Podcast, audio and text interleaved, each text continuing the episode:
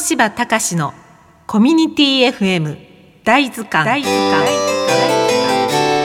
FM ホット839をお聞きの皆さんこんばんは。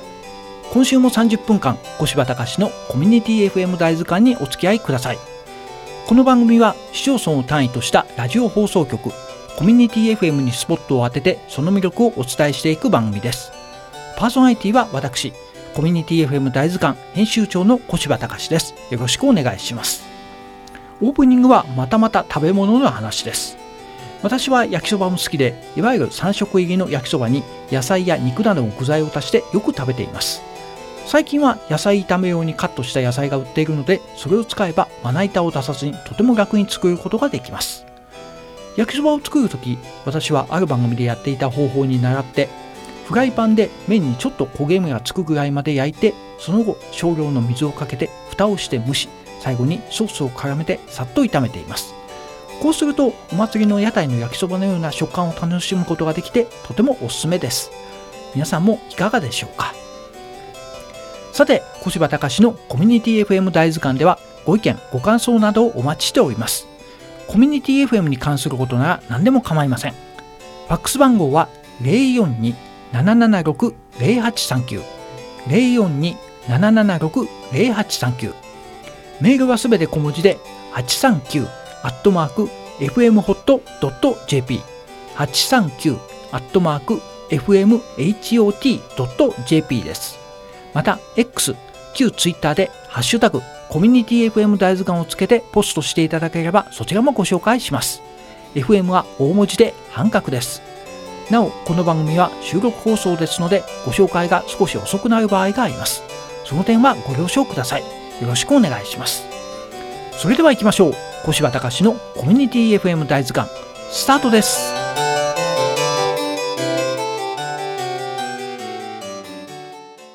小柴隆のコミュニティ FM 大図鑑。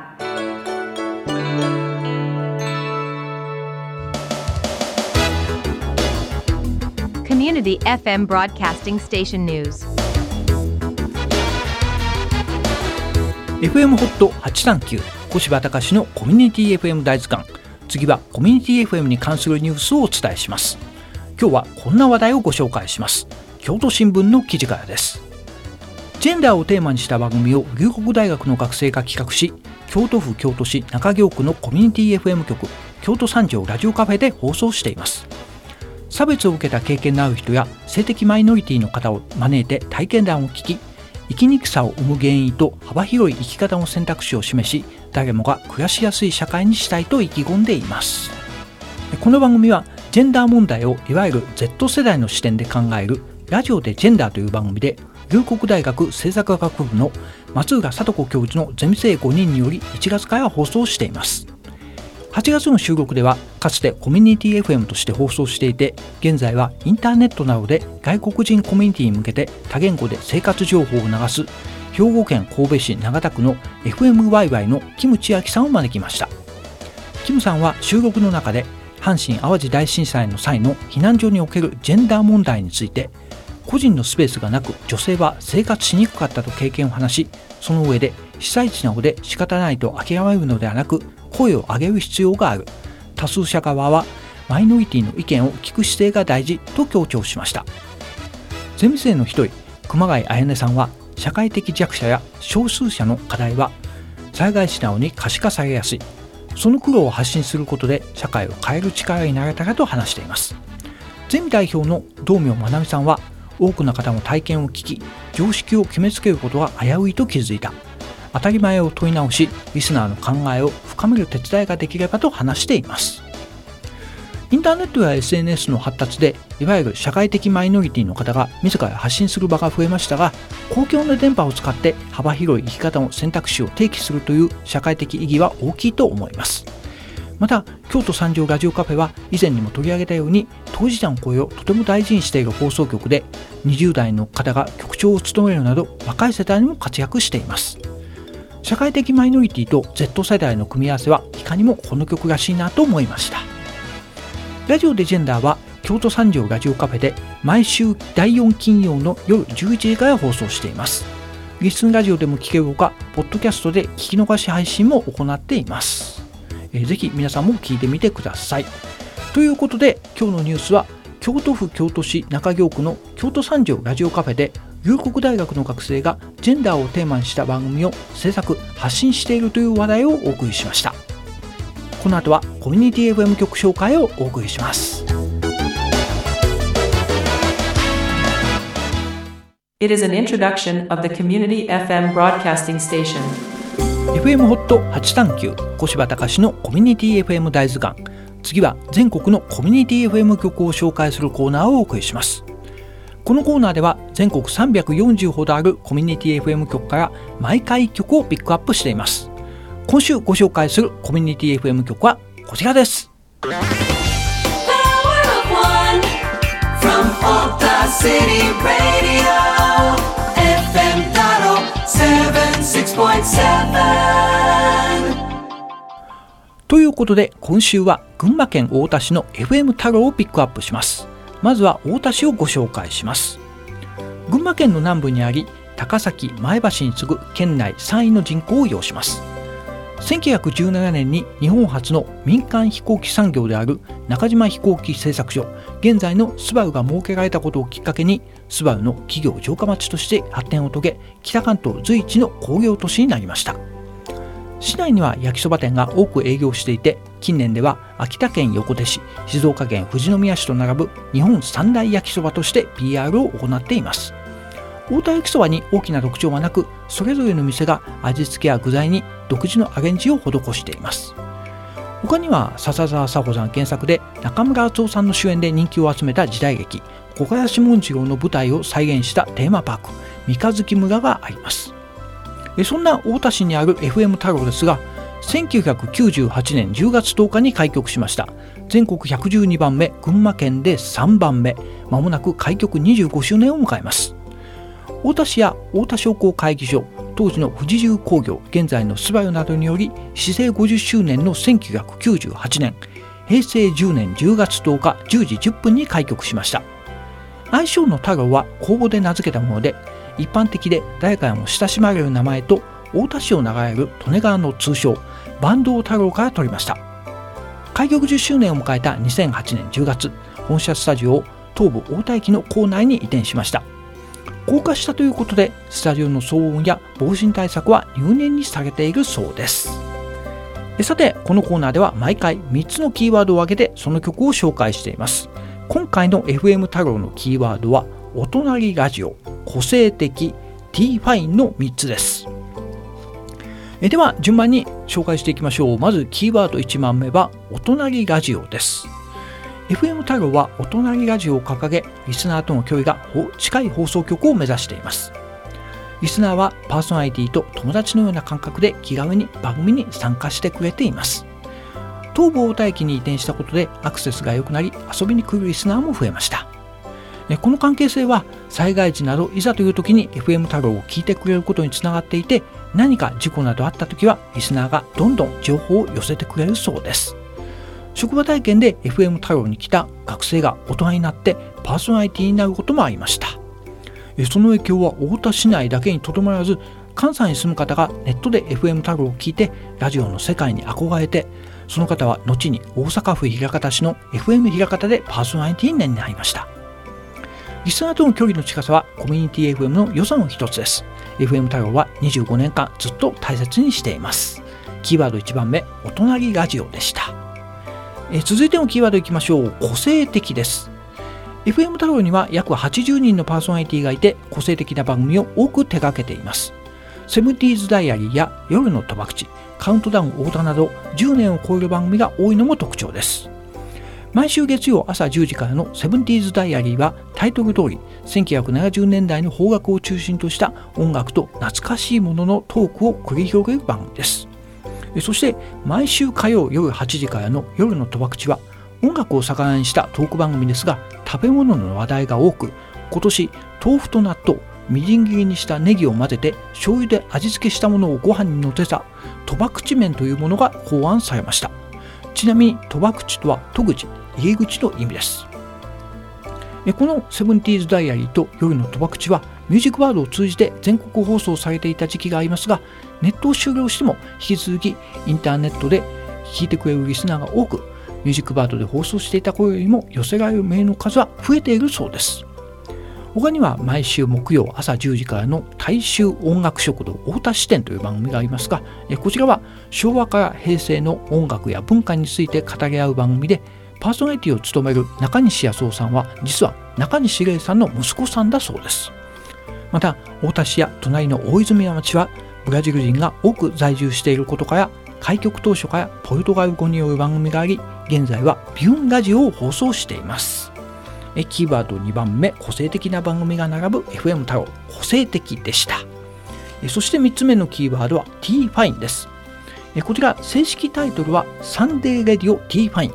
10月に放送開始20周年を迎えた FM 太郎の看板番組です。2003年10月毎週金曜の8時間ワイド番組としてスタートして現在は日曜午後2時から5時まで生放送しています。パーソナリティは山崎義孝さんと長島明子さんで山崎さんは FM 太郎開局時間のスタッフでもあり番組のテーマソングも歌っています。男女のパーソナリティによる掛け合いでいくつかのコーナーを展開するオーソドックスな内容であまり派手なことをしないからここまで続いてきたのかもと山崎さんは話しています。2005年10月から2007年3月はミュージックバードを通じて全国放送していました。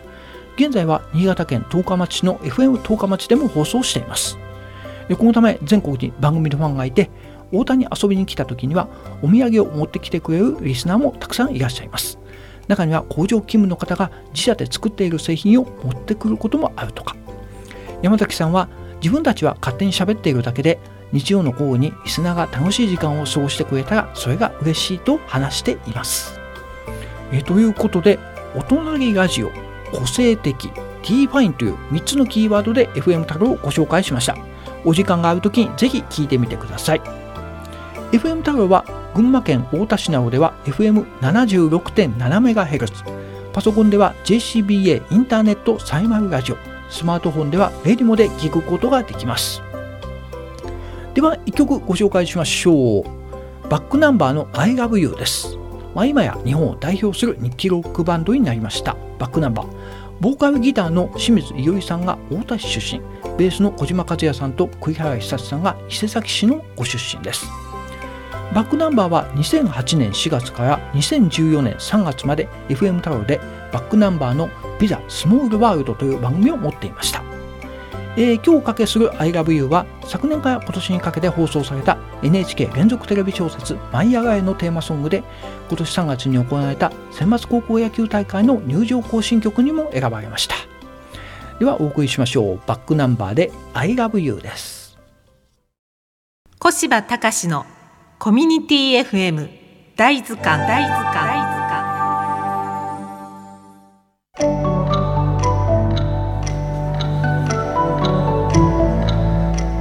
FM ホット839小柴隆のコミュニティ FM 大図鑑。次は思い出のコミュニティ FM をお送りします。全国各地で放送しているコミュニティ FM の中には残念ながら閉局や違う媒体での放送に切り替えたところもあります。このコーナーではそのようなコミュニティ FM としての放送を終了した曲をご紹介していきたいと思います。第6回は東京都多摩市の FM 多摩 G ウィンドです。東京都の多摩南部に位置する多摩市は多摩ニュータウンの中心都市として街が整備され東京都心へのベッドタウンになっているほかサンリオピューロランドがあることでも知られていて最寄りの京王と小田急の多摩センター駅にはキティちゃんやポンポンプリンなどサンリオのキャラクターがたくさん描かれています。多摩市は1992年に作った地域情報化計画の中にコミュニティ FM の開局を盛り込み1994年10月に市や多摩商工会議所京王帝都電鉄現在の京王電鉄。小田急電鉄などが出資する第三セクターを設立しました。翌1995年5月31日東京都内では武蔵野市の FM 武蔵野に次ぐ2番目のコミュニティ FM 局として開局しました。出力上限の緩和を受けて都内で初めて出力 10W で開局したコミュニティ FM でもありました。相性の G ウィンドは多摩市に生息するヤマセミの英語名であるグリーダーパイドキングフィッシャーとグリーンの頭文字 G に多摩の緑の木々にそよぐ爽やかな風をイメージしました。生放送は平日朝昼夕方と土日の午前にありその他音楽番組や多摩の歴史を語る多摩の歳時記ふるさと探訪などの自社制作番組を放送していました。長く多摩市に住んでいたテナーサックス奏者の松本秀彦さんの奥様よしこさんも FM 多摩でジャズ番組を持っていました。かかる音楽は最新の J-POP や洋楽などが主で既存の FM 放送を意識した都会的な音楽が流れるトーク番組が中心となっていました。また土日の一部の時間帯ではミュージックバードを再送信していました。FM 多摩 G ウィンドの本社スタジオは京王線成績桜ヶ丘駅南口近くのビルの4階にありました。放送時間内であれば基本的に見学は自由でカウンター越しからやや奥にあるスタジオの様子を見ることができました。開局当時は100万人参加キャンペーンと銘打って見学に来たリスナーを積極的に生放送の番組に出演させていました。ちなみに私も出演したことがあります常設のサテライトスタジオはありませんでしたが同じ多摩市のグリナード長山や JR 立川駅前のあらあらなどで公開生放送を実施しました。このように開局から15年間多摩の情報を伝えてきた FM 多摩 G ウィンドでしたが慢性的に経営不振が続き人を減らすなどの手を打ちましたが2010年の時点で4500万円の累積赤字を抱え放送機材の更新もままならない状態でした。FM 多摩は多摩市に支援を求めましたが収入の半分ほどを占める広告費を出していた市も黒字体質への転換の具体的道筋を示していない時点でさらに更新費を支出することは財政的に厳しいとして支援は難しいと回答しました。このままでは放送事故が発生する確率が高く災害時に役に立つ放送局としての使命を果たせないという理由で2010年3月31日をもって閉局しました。これが東京都で最初に閉局したコミュニティ FM 局でした。FM 多摩が閉局した1年後東日本大震災が発生しました。こういう時にこそ必要だった情報を FM 多摩は伝えることができませんでした。ということで思い出のコミュニティ FM 第6回は東京都多摩市の FM 多摩10ウィンドをご紹介しました。ではここで1曲お送りします。FM 多摩があった成績桜ヶ丘が舞台のアニメ映画耳をすませばのテーマソングです。本名陽子さんでカントリーロードをお送りします。今日もエンディングの時間となりました。今週は群馬県太田市の FM タロをピックアップしました。FM タロと今年3月に閉局した大阪府森口市の FM 花子は太郎と花子という名前のつながりやそれぞれの放送エリアにスバルと当時の山陽電機現在のパナソニックの工場があることから交流があり FM 太郎と今年3月に閉局した大阪府森口市の FM 花子は太郎と花子という名前のつながりやそれぞれの放送エリアにスバルと当時の山陽電機現在のパナソニックの工場があることから交流があり2000年10月にコミュニティ FM で初の姉妹局提携を結びました。都市対抗野球でスバルとパナソニックが共に出場した時は東京ドームでの取材のために都内で会うのが楽しみだったそうで FM 太郎の山崎さんも FM 花子の閉局を惜しんでいました。さて私のブログサイトコミュニティ FM 大図鑑でもコミュニティ FM の情報をたくさん載せていますのでそちらもぜひチェックしてみてください。コミュニティ FM 大図鑑で検索するとヒットすると思います。X、旧 Twitter もぜひフォローしてください。この番組へのご意見、ご感想などをファックスやメールでお待ちしております。ファックス番号は042-776-0839 776-0839メールはすべて小文字で839アットマーク fmhot.jp 839アットマーク fmhot.jp です。また X、旧 Twitter でハッシュタグコミュニティ FM 大図鑑をつけてポストしていただければそちらもご紹介します。FM は大文字で半角です。よろしくお願いします。今週もお聞きいただきありがとうございました。FM ホット839小柴隆のコミュニティ FM 大図鑑パーソナリティは小柴隆がお送りしました。来週もぜひ聞いてください。それでは、さようなら。